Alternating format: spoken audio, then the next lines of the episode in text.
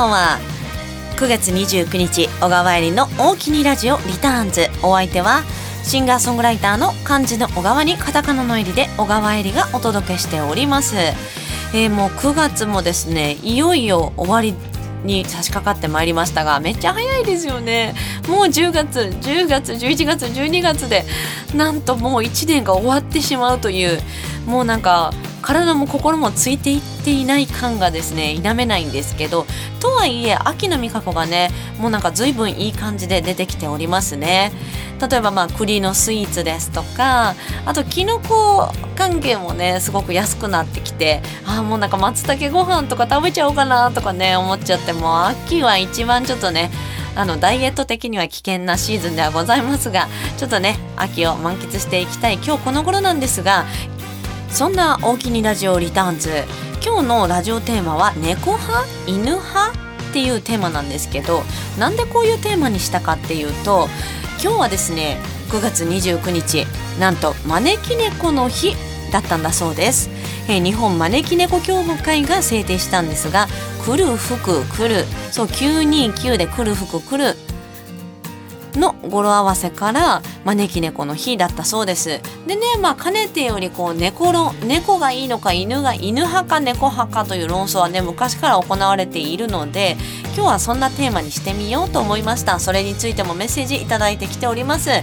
そんな今日のテーマにぴったりなえー、猫を飼っているシンガーソングライター伊藤さくらちゃんが今日は遊びに来てくれております。1時間たっぷりお届けしますので最後まで楽しんでいただけたらと思います。それでは今日のオープニングナンバーはリクエストいただきましたサルスベリさんおおきにありがとうございます。小川えりで旅立ちの歌。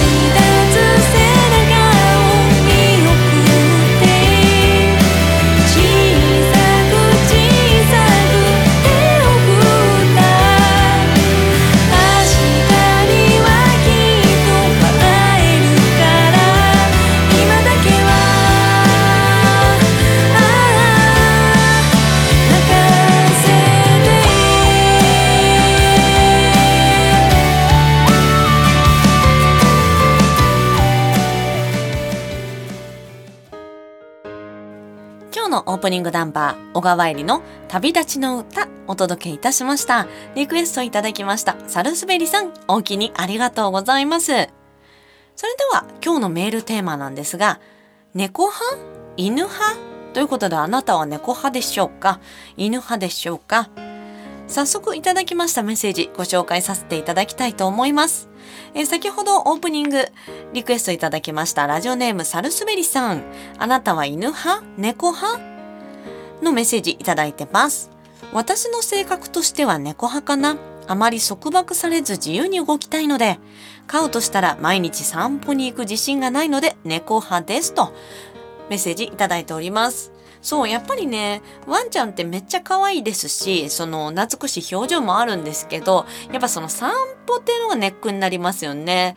自分のその健康のためにもいいとはいえ、やっぱその研修によってたくさん散歩が必要な子もいります。いますしねなんかこう散歩に行けるのも楽しい反面ちょっと忙しいと大変っていうイメージありますよねやっぱ気軽さで言うとやっぱ猫ちゃんなのかなでもなんかあの気まぐれな感じがね難しいっていう方もいらっしゃいますよね。もう一つお届けします。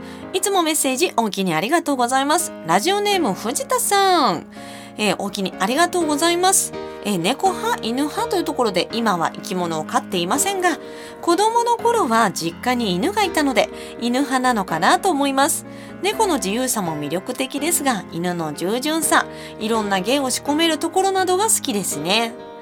ちなみに今日ゲストで出てくださいますさくらちゃんのところの猫ちゃんはですねしずくちゃんって言うんですけどしずくちゃんは芸ができたりするんですかね？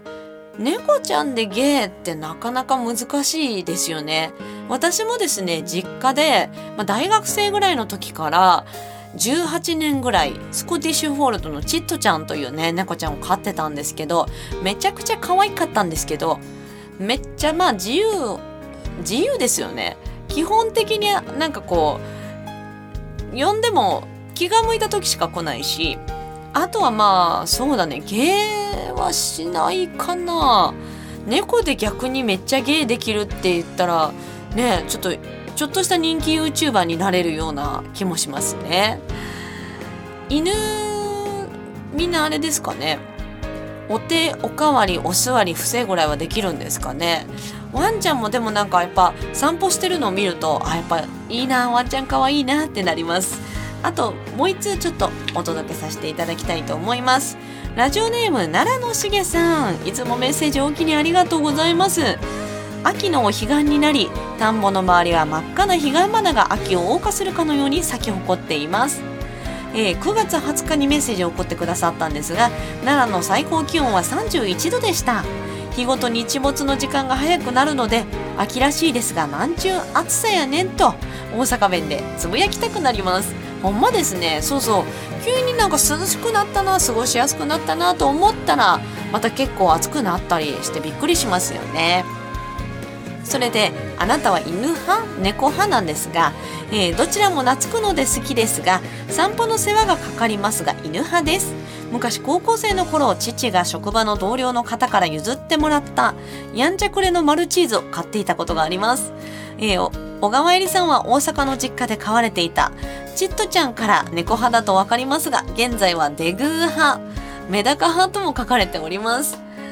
いやーデグー派。そうだね。今はですねあのーアンデスの歌うネズミと言われているですね、ネズミのデグー、デグーという種類のもみじちゃんというペットを飼ってるんですけど、でもね、デグーはどっちかというと猫っぽくはなくて、なんか、ネズミといえども意思疎通ができますし結構懐くのでどっちかというとちょっと犬派っぽい感じなのかもしれませんね。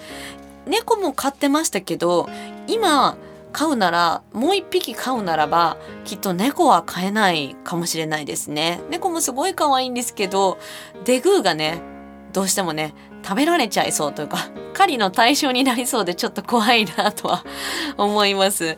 なので次飼うならもう一匹飼うなら犬かな。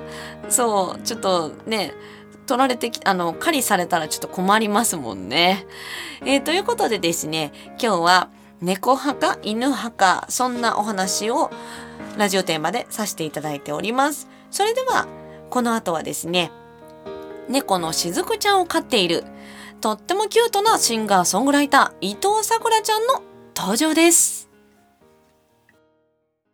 気合い入れてアクセル全開。過去を飛ばすで光が当た。ったように君は輝いて見えた。それでは小川入りの大きにラジオリターンズ今日はですねとっても麗しいゲストの方がいらっしゃってくださってます。埼玉出身現在東京ですとか関東中心に活動されております。心のお薬シンガーとおっしゃられてます。伊藤さくらちゃんをゲストに迎えたいと思います。よろしくお願いします。さくらちゃんありがとうございます。ありがとうございます。リモート収録でねそうなんですよ。リモート収録。LINE 電話でこう意外とちゃんと声乗ってます。そう。よかったです。自宅だからねこうちょっとテンションの上げてか上げ方がね ちょっと難しいかもだけど。そうです。あとうちの猫がいつ乱入してくるかがちょっと怖いです。あのしずくちゃんっていう猫ちゃん飼ってるんですよね。そうなんですよ。わんぱくで、うん本当に大変です。配信とかでも結構乱入してくるって聞きました配信もめちゃくちゃ乱入しますね。すごいね。ライブジャックしてきますね。めっちゃ可愛いね。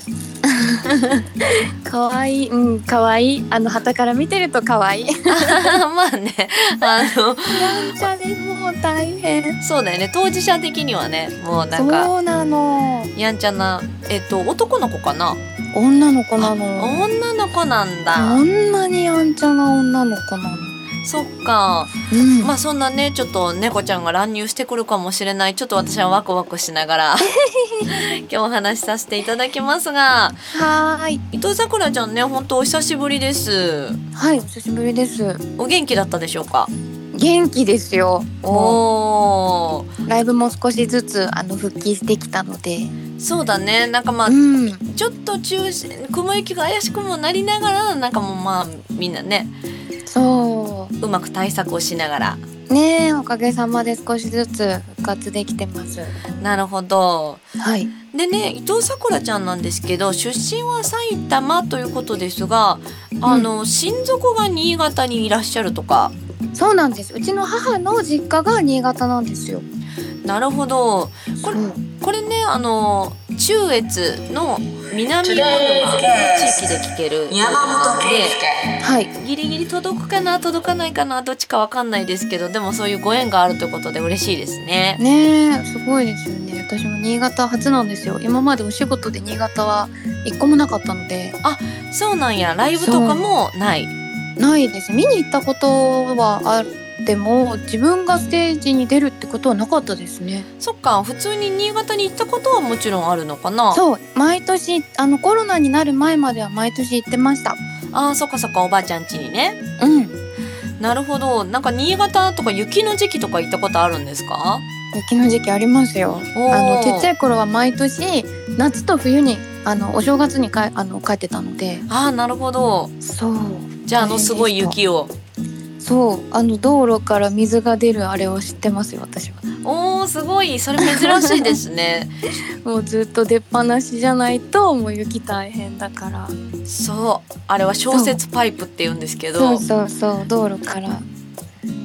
なかなかねあの関東であれを見お目にかかる機会ないですもんね。ねえあれはやっぱりなんか新潟に帰った時のなんだろうなんか特権というかあまた来たんだなみたいなそういう象徴ですね。もうちょっとだいぶ嬉しいですねそれはうん、ね、だいぶ嬉しい。でも最近冬に帰れてないのであれが活躍してるの全然見てないんですよ。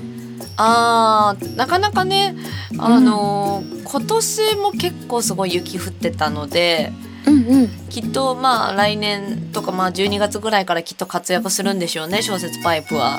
ねえ。行きたいな。まあ降らんかったら降らんかったで雪困るしねこっちね。ねスキーとかできるんですか？スノボとか。え私スノボ派ですね。おー結構滑れるんですか？結構滑れます。越後湯沢の方ですかね？スノボとか行くなら。どこ行ったのかな？妙高。あら意外と上越に。そうですね。確か妙高だったような気がします。一回みんなで行ったかな？うん妙高もねすごくいい雪でね。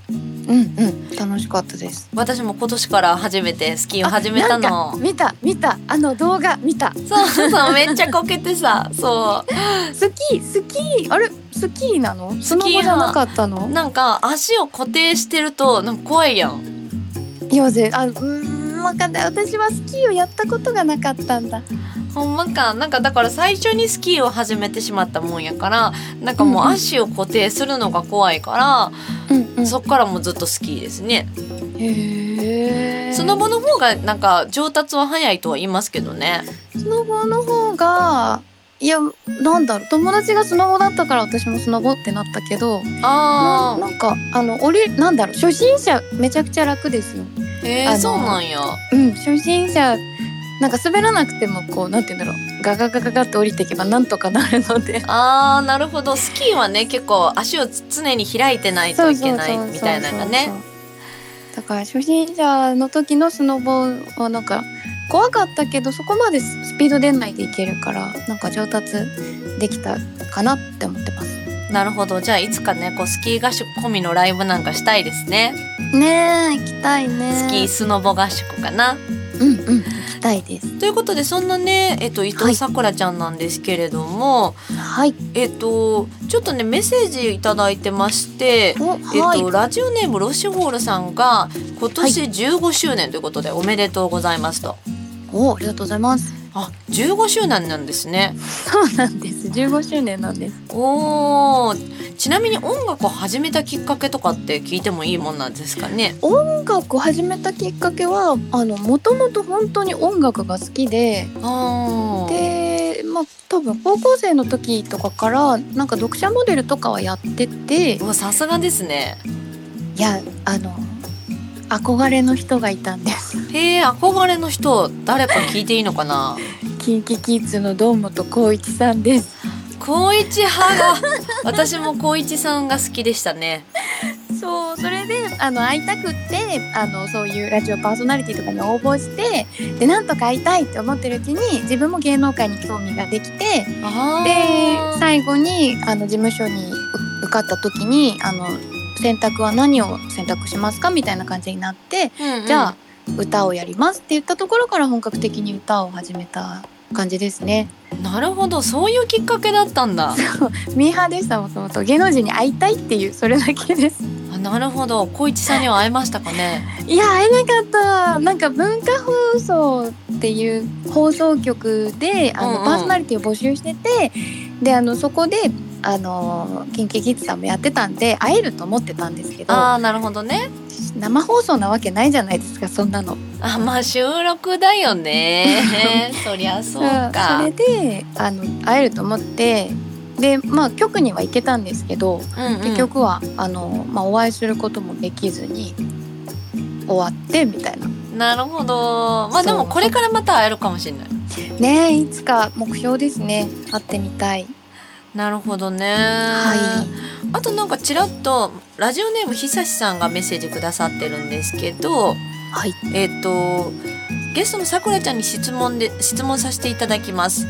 最初はい。さくらちゃんは会社員をしてたそうですけどどうしてこの世界に飛び込んできたのですか？っていう話なんですけど会社員をしてからのっていう感じなんですか？そうです。脱サラです。あ脱サラしてその オーディションを受けてみたいなそうですね。もともとは本当に正社員で OL をやってて結構企業的に大きい企業でやってたんですけど、うんうん。最終的にちょっと迷って結構仕事も忙しくなっててでなるほど。迷ってで1年ぐらい多分迷ったんじゃないかな。それで最後もう音楽にかけたいと思って音楽を一本にしました。仕事を辞めて。わあすごい勇気ですよね。すあの時よく私は決断したなって思いましたね。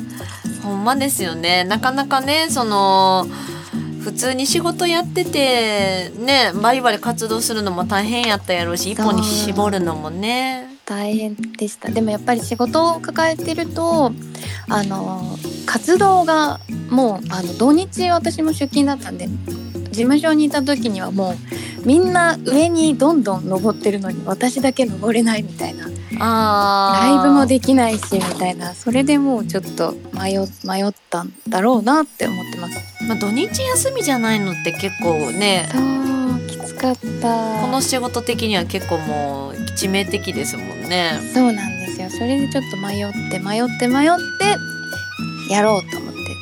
なるほど。はいでねました、伊藤さくらちゃんはなんかもうすごくこう常にですね挑戦に挑戦を重ねているイメージがあるんですけど はい。えっとそうですね。なんと新しい CD がね、はい。6月に出たんですよね。そうなんです。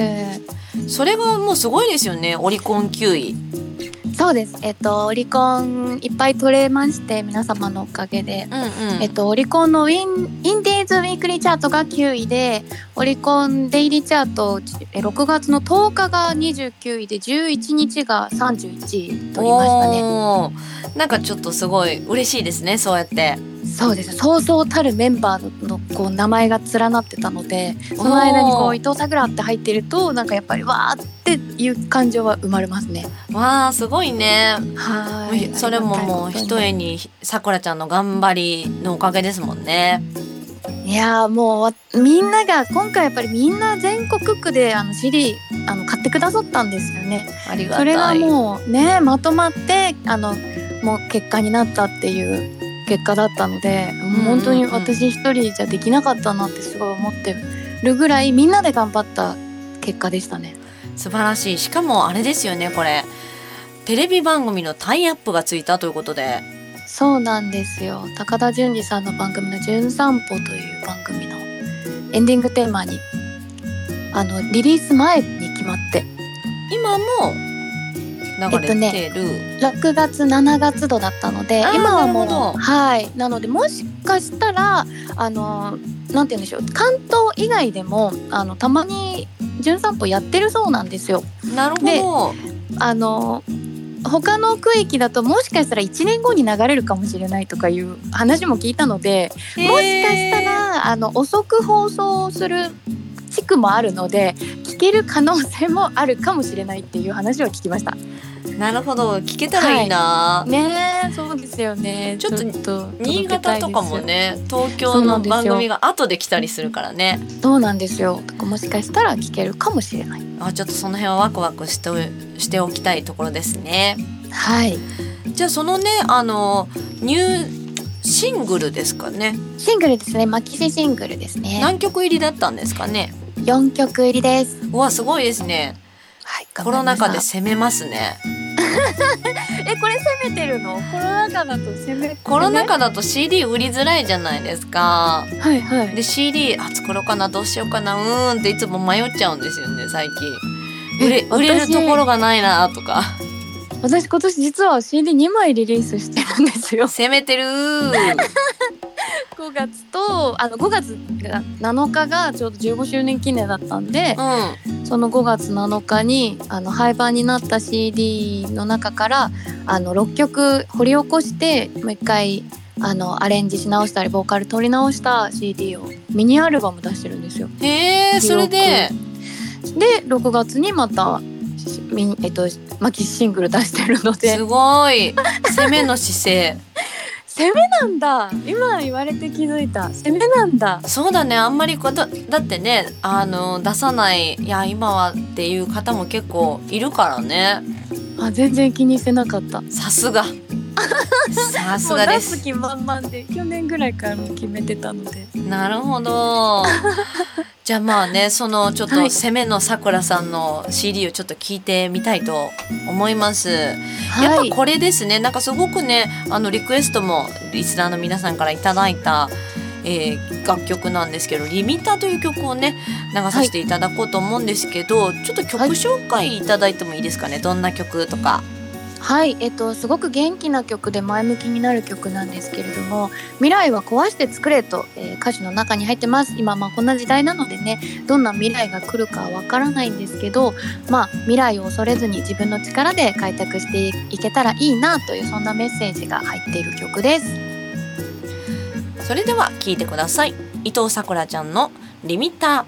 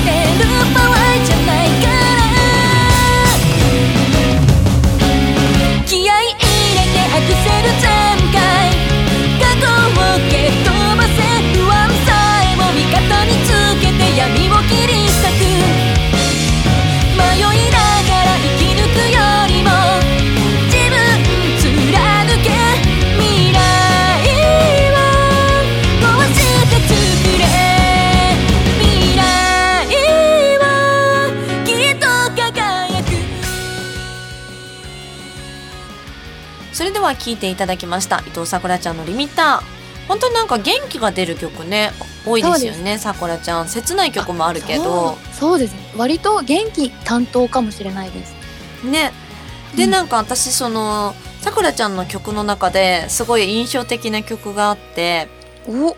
あの BKY っていう曲なんですけど あそういう略する？みたいな。こう BKY のこうちょっと略が何かを教えていただいていいですかね？リスナーの皆さんのために。あの、まあ、私の中で3文字シリーズっていうなんか曲を作るっていうのが昔からあって今回3作目なんですけどこれ BK あそうです。BKY はうん不器用の頭文字を取って BKY という曲を作りました。うん、なんかすごいちょっと大悟みたいじゃないけど。でも私多分大悟さんより先にやってんじゃないかなって思うぐらい、まあ、今回3作品目なのでもう初めは2015年ぐらいからあじゃあちょっとひょっとしたらさくらちゃんをインスパイアしてみたいなそうねかもしれない。かもしれないね。他にもあの JKP とかありますよ。JKP はい。何だと思いますか？JKP J 割とみんなあいやでももしかしたらえりちゃんだったら気づかないかも。いや私気づかなかった。あのじゃんけんぽんなんですよ。ああもう全然気づかなかった。あの関西って違うじゃんけんぽんじゃない。あれじゃんんほい？ほら。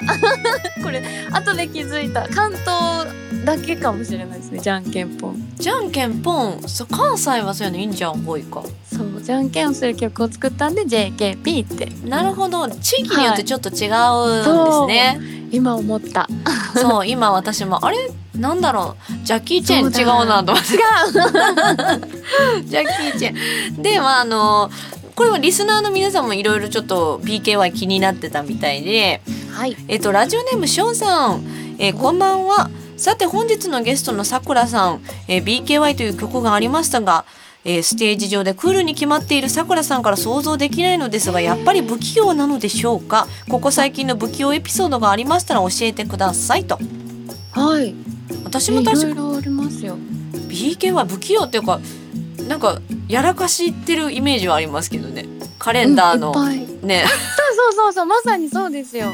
あの今年2021年のカレンダーを発売しようと思ってたんですけど、うんうんまあ大体カレンダー作成って前の年に作るじゃないですか。そうだねであの作ったら2020年カレンダーってなっちゃって めちゃくちゃみんなに突っ込まれるとかよくありますよ。ねなんか誤色が多いイメージがそうです誤字脱字っていうともう伊藤さくらってみんな思ってるぐらいあの本当にやらかいっぱいやらかしてますね。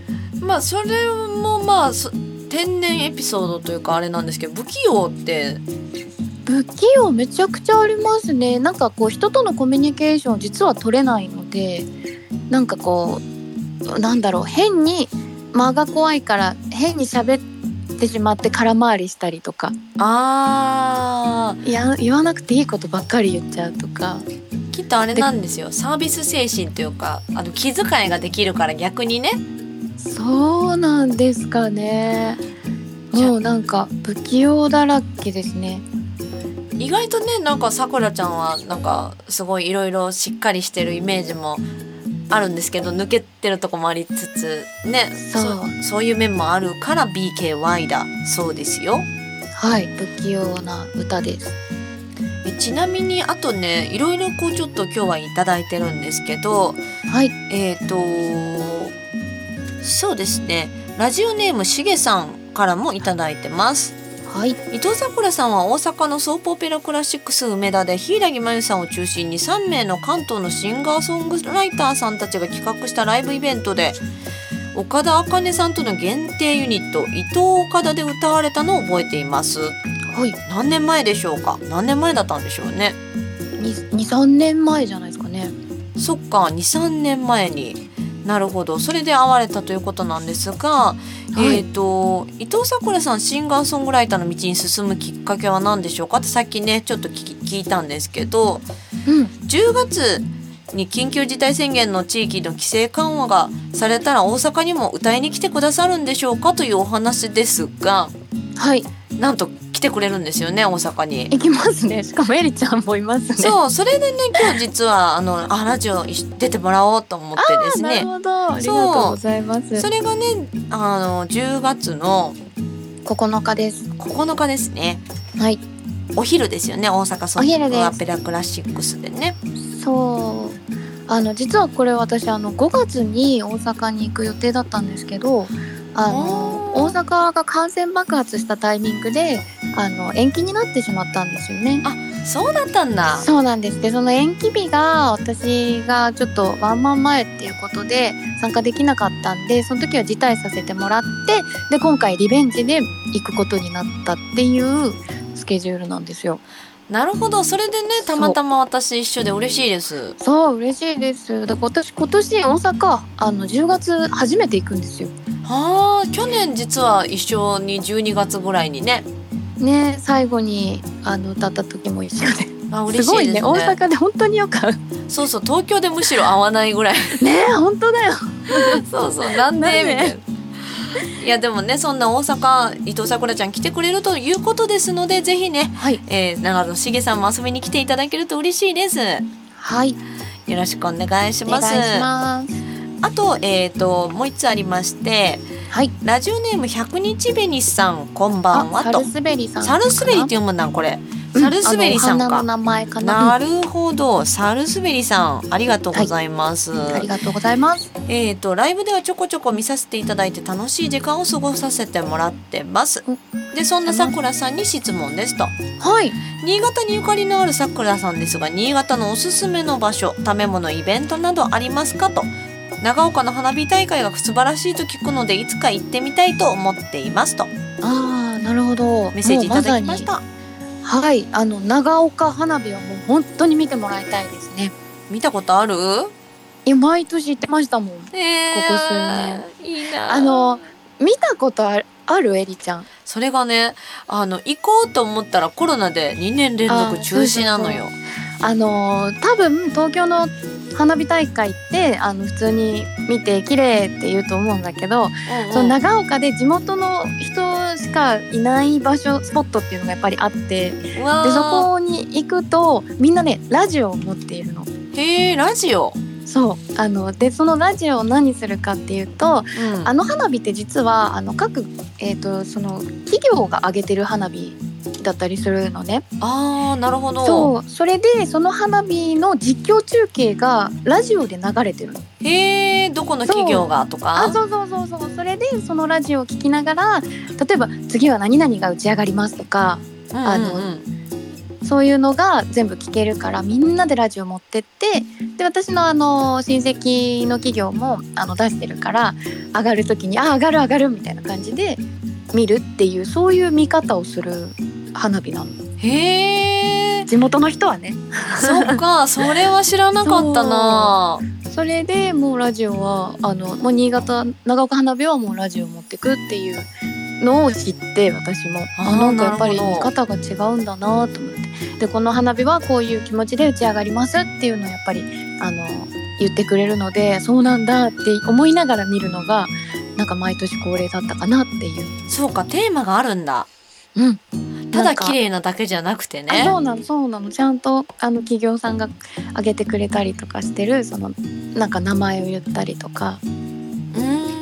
そう。だからなんかちょっとねあの長岡花火はまああの地元の人がいないとやっぱりラジオって難しいと思うけど多分会場でもラジオで聞いてる人いるからあそういうことなんだなっていうのを心得ていくとまた面白い見方ができるかもしれないです。いや絶対そうしよう。だって今ねネネットラジオとかでも聞けるからね、ああそうかもしれない。そうそう。なので聞きやすいかもしれないですね、うん、花火の解説をいっぱいしてくれるので聞きながら見てもらえたらなって思ってます。おおぜひサルスベリさん長岡花火に行くときはちょっとラジオを聞きながらうん、ぜひ聞いてあの見てほしいですね。はい見てほしいです。私もちょっと目指しますね来年は。ねえ来年こそやってくれた。でもね平日なんですよねいつもやるのが。平日か。そう土平日に当たるので。逆にあれかな？あのー密集を避けるためになんだろうねなんかいつも平日でまあ私は行きやすかったりもするんだけどあいつか土日に当たってライブの帰りそのまま行くみたいな強行突破で行ったことあったけど。日程決まってんのかな？日程もいつもね前もってわかるっぽいあの田舎に聞くと教えてくれるから。あーなるほどね。そう。じゃあまあぜひね来年は行ってほしい。本当にもうあのなんだろうこんなに花火ってすごいんだっていうなんだろう縦に長いんじゃなくて横に長い花火が見られますよ。東京ではねなかなかそういう花火見れない、うん、もう全然違う。うわーめっちゃもうがぜ見たくなってきた、ぜひぜひ見てみてくほしい。ね来年ねやれたらいいなって思いながら過ねごしてますけど、うん、私もここ何年か帰れてないので。うんうんうん。その際はねちょっとぜひね見たいですね。ね。うん、ぜひぜひおすすめです。はい。メッセージおおきにありがとうございます。はい。であのやっぱ猫ちゃんの話がすごくですね皆さん気になってて やっぱり人気だなうちの猫。うん、今日のねラジオテーマが猫派犬派っていうラジオテーマだったりもするんですけどはいはい。さくらちゃんやっぱ猫派なんですか？そうですね。私あのちっちゃい時から猫飼ってたんで猫派なんですけど、犬を飼ったことがないのであ、犬の良さというのがまだ知らない。なるほどねはい。でまあそんなえっ、としずくちゃんのあの話もちょこちょこ出たんですけど、ラジオネーム藤田さんが伊藤さくらちゃんに聞きたいことえっ、と、はい昨年えりちゃんのタコフェスでさくらちゃんを初めて知り美人さんだなと思って見てました。おありがとうございます。でツイキャスでのにゃんこの雫との掛け合いも面白くって 笑っちゃいますと、はい。えーそんなアイドルでも通用しそうなさくらちゃんのにゃんこの雫との出会いを知りたいですとメッセージいただきましたはい、ありがとうございます。えっと、しずくとの出会いは、あの、もともと捨て猫だったんですよね。ああそうだったんだでそうあの千葉のもう行ったことのないようなちょっと遠くのあの病院の前に5匹ぐらい捨てられててへえでそれを拾ってくださいっていう拡散メールが私のところにも来て、うんうんうん。でもちょっと千葉だしなーって思ってたらうん。まさかのその 100m か 200m ぐらい先にあの音楽でのお仕事で行く用事があってなんと。びっくりして調べたらあれこれ病院歩いて行けるっていうぐらいの距離で本当にお仕事があってでこれはもしかしたらあの偶然じゃないのかもしれないと思ってあのその子をもらいに行くって覚悟を決めて行ったんですけどななんか珍しく私晴れ女なんですけど珍しくその日大雨が降っててまあ。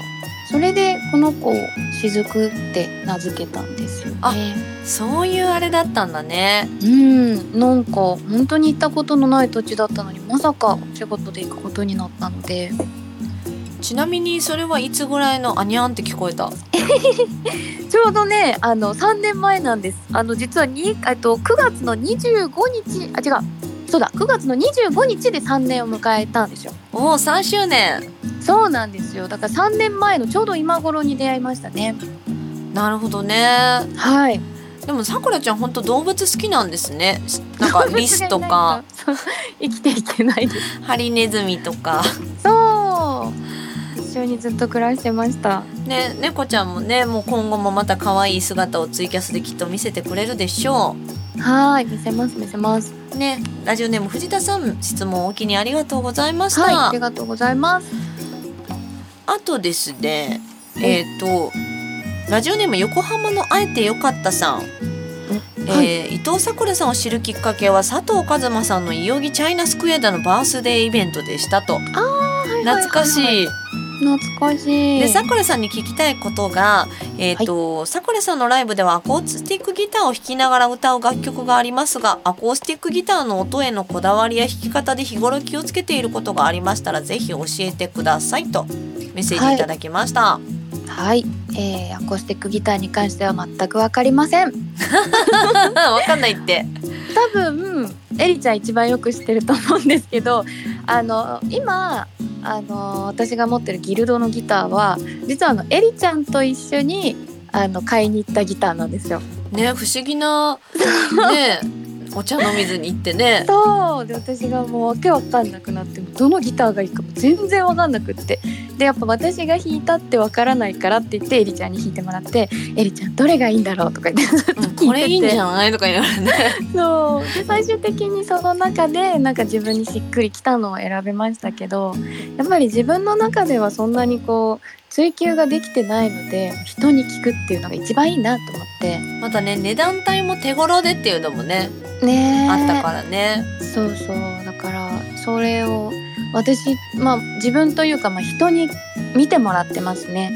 だからなんか弾き方とかもあのギターの先生やってる方もいるのでいろいろとレクチャーしていただいたりとかして。そうだよね。サポートの方がね。そうですそうです。があのレッレッスンやって先生かやってる方もいるので。うん。そうなんですよ。そんなこんなで私もはね、ずっと使っていただいてて嬉しいですね。一緒に買ったありギタがとうごーがねざいます。えっ、とラジオネーム横浜のあえてよかったさんお気にありがとうございます。はい、ありがとうございます。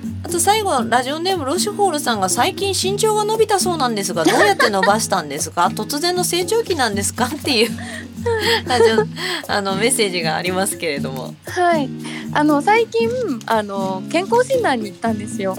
あなんかつぶやいてたね。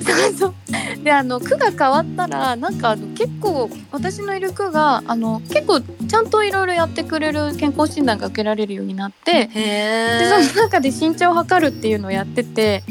でさっきもあの出てきたんですけど OL をしてた時は毎年健康診断あったんで測ってたんですけど、それ以来だったので本当10年ぶりぐらいに測ったらあの155だったのが157.7まで伸びてたので。めっちゃ伸びてる。何それ。そ うなんか10年で伸びたんだよ。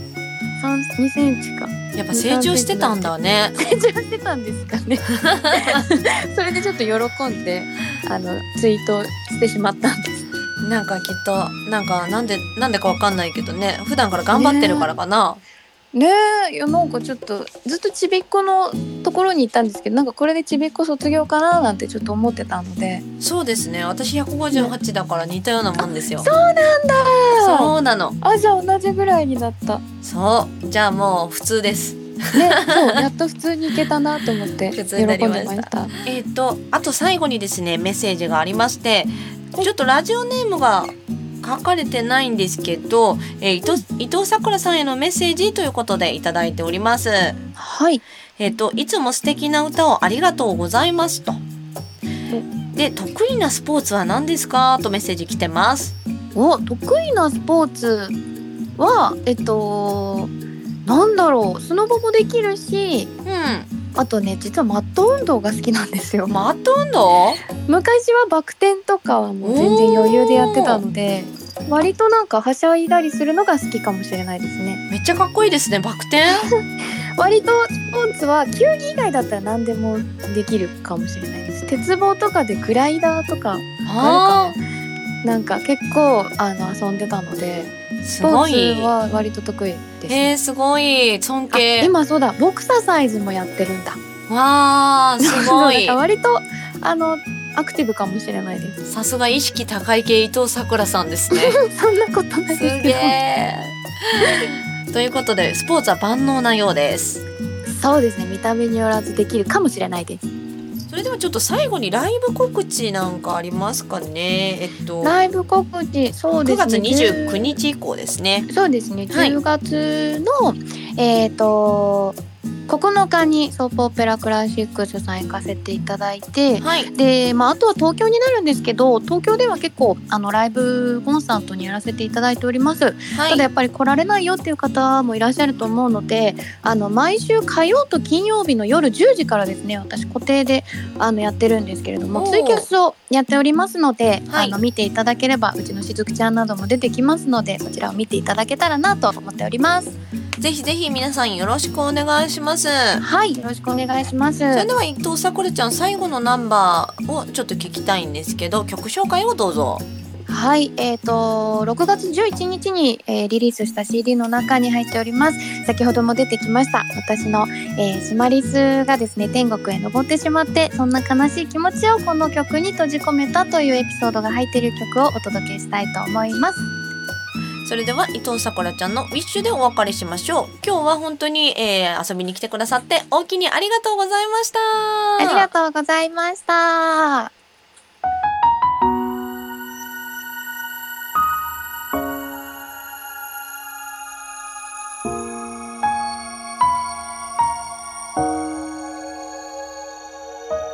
出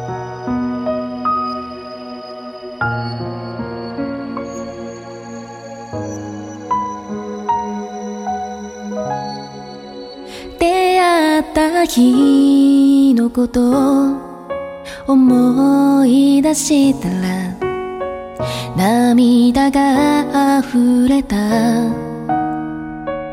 無邪気な顔が今も心に残ってるんだ。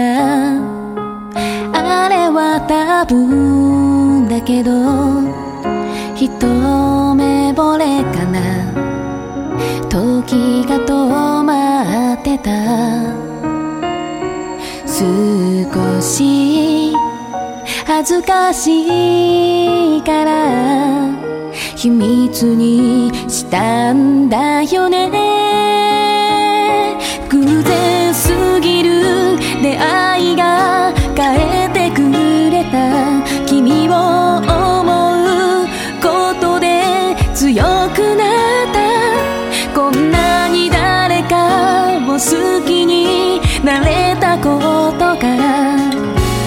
幸せだと思っていた。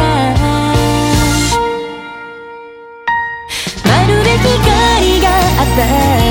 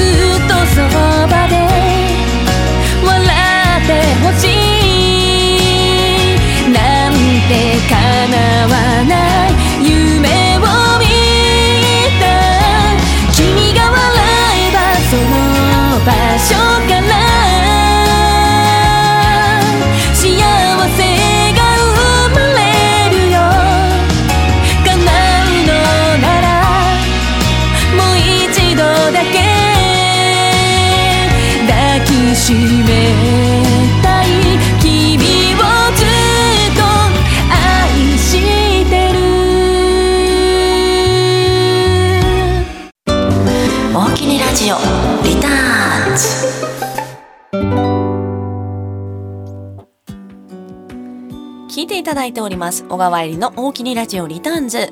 今日のゲストは伊藤さくらちゃんがゲストでした。でねその伊藤さくらちゃんなんですけれども先ほどのゲストコーナーでもお伝えしましたが10月9日土曜日お昼大阪ソープオペラクラシックスさんでご一緒させていただきます。今年初めての大阪だそうですよさくらちゃんは。なのでぜひねもう今年の最初で最後の大阪の機会になりそうなのでぜひね遊びに来ていただけたらと思います。会場12時開演12時半で、えー当日が伊藤さくら、えー小川恵里佐川真由の3組でお届けさせていただきます。ソープオペラクラシックスさんはですねいつも綺麗なですねライブ配信もありますのでぜひぜひねお家でも配信ライブを楽しんでいただけたらと思いますので何卒どうぞよろしくお願いします。皆さん全力でお待ちしております。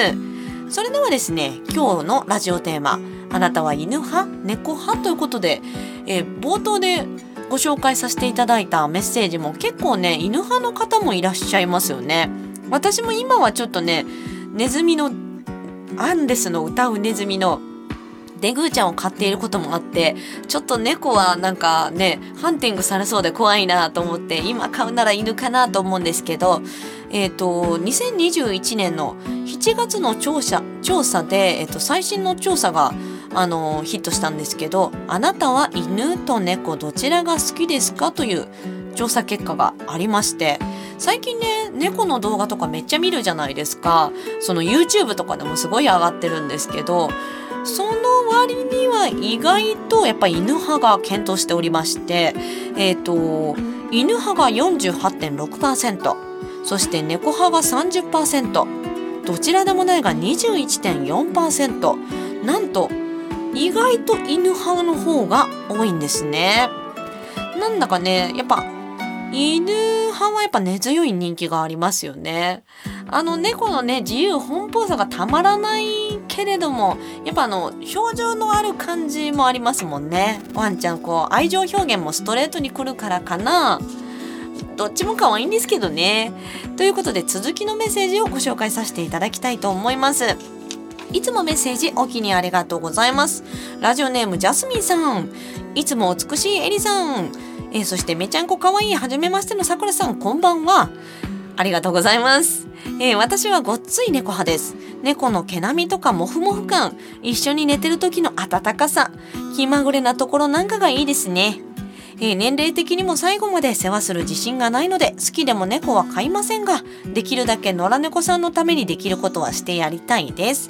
過去にはマックス1ダース飼いました。すごいですね。12匹も飼ったんですか？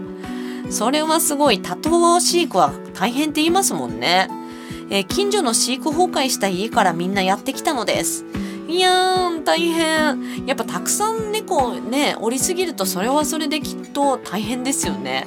いや大変でしたね。でも猫やっぱ可愛いですよね、えー、ラジオネームジャスミンさんメッセージお気にありがとうございます。えー、そしてもう一つご紹介させてください。ラジオネーム横浜のあえてよかったさん。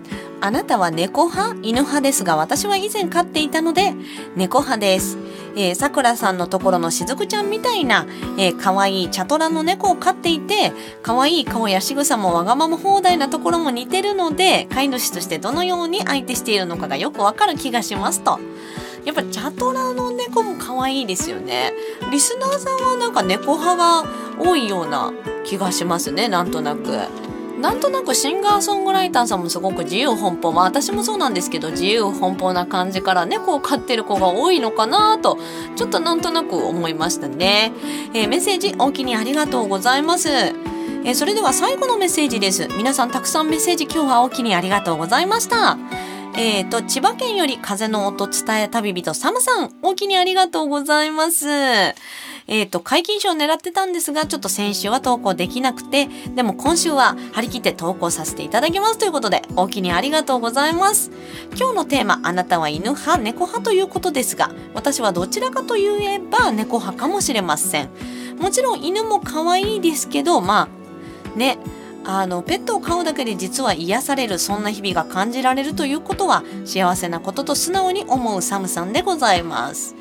確かにそうですよね。ペットを飼う余裕があるっていうことですもんね。なんかこう日々にですねあの潤いを感じられるような日常を過ごしたいですね。まあこういうコロナ禍もありますしなんか癒しを感じたいところですよね。でね、ちょっと感想をいただいておりまして、えー、エリさんの音楽を聴くとかなり気持ちが温かくなる印象を受けているサムさんです。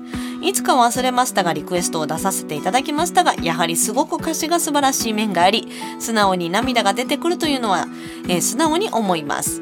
このコロナ禍でなかなか都内や関東圏でライブが難しいかもしれませんが、エリさんの音楽はたくさんの思いを紡いでいらしてるのでこれからもたくさんの方々を励ましてほしいと強く強く願わせてくださいねと。素敵なメッセージ大きにありがとうございます。えっ、ー、とリクエストに夕焼けサークルというですねあんまりあの歌ってないレア曲をリクエストいただきました。大きにありがとうございます。今日のエンディングナンバーはこちらにさせていただきたいと思います。本当にメッセージお気にありがとうございます。あと今週末ですね秋の行楽にぴったりのちょっとね感染者数も落ち着いてきてますので、えー、よかったら10月2日長野と新潟の県境、えー、マダラオ高原というところで、えー、ペンションさんですね胸木ペンションさんというところで、えー、そのペンションの周年祭をあのプロデュースさせていただきました、えー、午後1時10分からスタートですのでぜひ遊びに来てください。あとは同じ新潟ですが新潟の上越上越市民プラザグラスハウスというところで茨城県の風見静香ちゃんと一緒に、えー、スタート15時から2組で歌わせていただきますのでぜひぜひ詳細はですね漢字の小川にカタカナの入りで小川入りでブログでチェックしていただけたらと思います。皆さんにリアルでそして配信で会える日を本当に楽しみみにしています。それではですね、えー、ここまでは小川入りの大きにラジオリターンズお届けしました。来週のこの時間も元気にお耳にかかりましょう。それでは皆さん、ぐっすりおやすみなさい。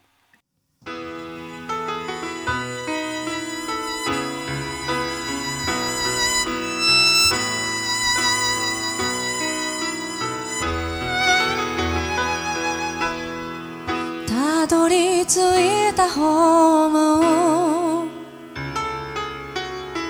知らない駅の名前。そっと指でなぞる。小さな円になる。響くアナウンス。乗り込んだ一両目。先を急ぐわけは言葉にはしない。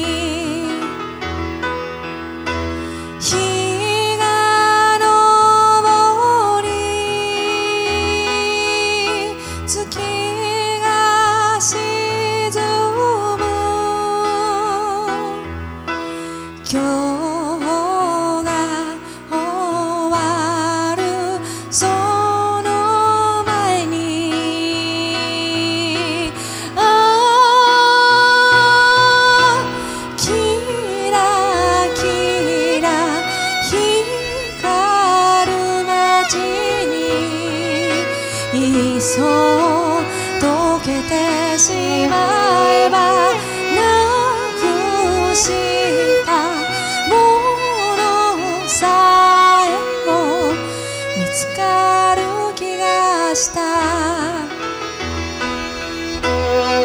一つ一つの出会いきっとそれは運命さ重なりつない